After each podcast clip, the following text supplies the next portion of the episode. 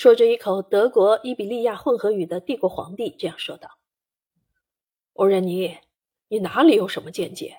不过是些胡思乱想。”皇帝嘲笑妻子在某些方面不可思议的固执，在皇后内心深处，他是个地地道道的西班牙人，一个天主教战士。他的思维方式倒是法国式的，不过他对罗马教廷和罗马问题所面临的威胁相当敏感。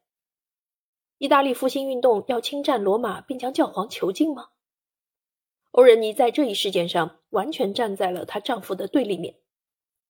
当一系列的经济利益。疯狂野心、形势对抗等问题迫使一些国家，尤其是法国，向墨西哥派遣远征军时，欧仁妮则完全支持这一举措。主要原因便是因为墨西哥革命军胡亚雷斯坚持政教分离。更糟糕的是，这个曾经做过律师的人是天主教保守派的敌人，竟然计划将神职人员的财产转为非教会所有。欧仁妮的反应是非常情绪化的。她坚定地支持拿破仑三世远征，尽管她的丈夫是希望通过远征使得法国在美洲乃至世界范围内有更好的经济发展前景。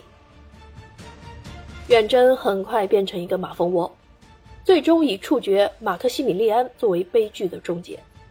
他是弗朗茨·约瑟夫的兄弟，这一结果导致巴黎与维也纳关系变冷。需要指明的是。这是欧洲大陆第一次以军事手段介入北美洲领地。美国刚刚摆脱南北冷战的阴影，并向众人宣告，他们相当警觉地捍卫着自己的领土。欧仁尼在这场灾难中所扮演的角色是不能被忽略的。但反过来看，欧仁尼所坚持的外交政策并不都是愚蠢的。在美国的南北战争中，他倾向于支持南方的做法，看上去是冒险且捉摸不定的。但其实他是不希望法国的棉花产业被他人夺走。还有1866年，他对奥地利军队在萨多瓦被普鲁士倾轧一事表示非常担忧，并积极进行援助。这不仅仅只是人道主义关怀的表现而已。他希望通过压制柏林的力量，以达到欧洲各势力的平衡。与帝国政府相比，欧仁尼的主张反而更加倾向于保护法国人民的利益。但是，长期遭受膀胱结石症折磨的拿破仑三世早已意识到，俾斯麦和普鲁士皇帝继饶姆已经将法国拖进了一场毁灭性的战争当中。欧仁尼预感到，萨多瓦战役只是一场排演。一个根深蒂固的说法是，帝国皇后总是在政治决策上犯错，她必须为一切后果承担责任，包括没有好好守住自己的丈夫。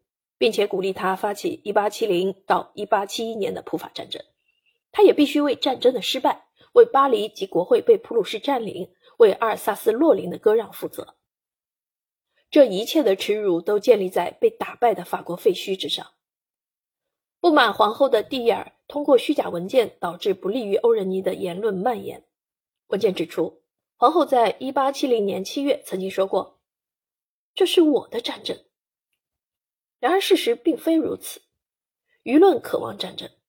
当时，著名的女歌唱家阿尔同斯·施耐德，巴尔扎克《巴黎生活场景》小说中的原型，还曾大放厥词道：“三个星期之后，我将在柏林为拿破仑三世演唱。”色当战役之后，人们忘记了这一切，于是事实被扭曲，抱怨、咒骂演变成仇恨，欧仁尼成了新的替罪羔羊。